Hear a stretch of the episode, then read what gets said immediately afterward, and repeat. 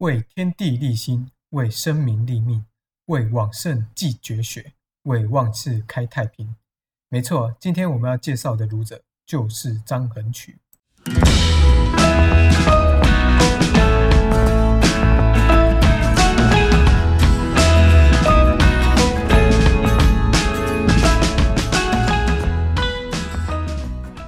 欢迎大家再度聆听儒雅工作坊。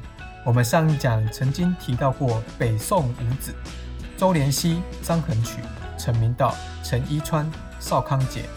那么衡渠在这五子之中有什么重要地位呢？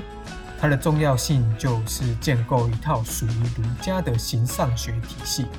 衡渠年少时喜欢谈论兵事，北宋之际夷狄环绕。所以，横渠曾上书范仲淹，讨论边防之事。后来被范公劝回家洗洗睡。当然，范公的意思不是看不起张衡渠，而是看到张衡渠上面的诗礼必有其大用，所以劝张衡渠回去读读《中庸》。衡渠经范仲淹一说，便开始熟读《中庸》与《易传》，亦一读了佛道相关的经典。这当中涉及了一个重要的问题，因为《中庸》和《易传》与佛道的经典涉及了各自的形上学观点，但是《中庸》和《易传》的形上学观点不如佛道有系统的论述，这使得当时的儒者发现有非常一个巨大的挑战，所以让张衡渠自觉的想要建构一套属于儒家的形上学系统。当然，形上学这个词是西方的说法。在横渠当时，这叫做天道观。无论是形上学或是天道观，我们可以再问一个问题：为什么需要有一套形上学观点呢？这涉及形上学在哲学中的地位。它是我们人类运用理性去探索世界的根源，世界的本质是如何构成的一套理论。人为何而生？因何而存？这是我们每个人都曾经问过的问题。而形上学就是对于这些问题的一套理论性回答。因此，北宋儒者都碰到一个问题，那就是先秦儒家经典没办法提供一个系统的论述形上学观点。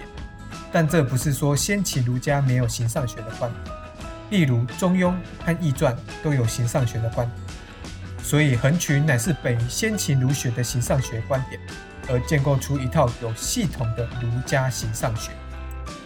在西方哲学中，有的哲学家提出世界的根源是水，有的认为是空气，也有认为是火。在中国哲学中，有的哲学家认为是无，有的认为是天质。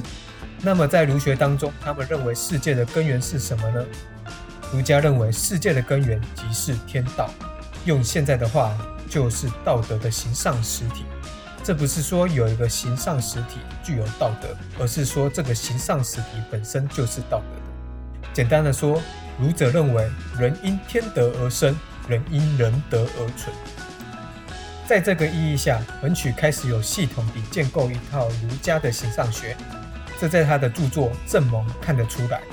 文曲写道：“太虚不能无气，气不能不聚而为万物，万物不能不散而为太虚。”所谓太虚，乃指天道。此天道作为气的本体，即气的形上之根据，而世间一切万物皆是气的聚散活动而生成的。但是此聚散活动背后有一个天道作为根源。换句话说，天地乃由天道流行而成。另外，很多人常说儒家不讨论生死的问题。但这个问题，其实在横曲已经尝试过处理。横曲说过：“聚亦无体，散亦无体。知死之不亡者，可与言性。”聚散乃是气的活动，所以我们的诞生是气聚而成的活动，我们的死亡是气散而消的活动。但为什么横曲最后却说：“知道人死而不亡者呢？”也就是说，生死不过是人的气聚散而已。但气的聚散背后有一个形上的根源，就是天道。天道是不会亡灭的，所以即便人死而不存，但天道乃恒存。若我们能够知道这世界上有个恒存的天道存在，我们就可以跟他讨论性。这个性就是天道在人之中的说法。以上是对于横曲形上学建构一个很简短的说明，希望大家能够继续支持我们中泽懒人包的计划。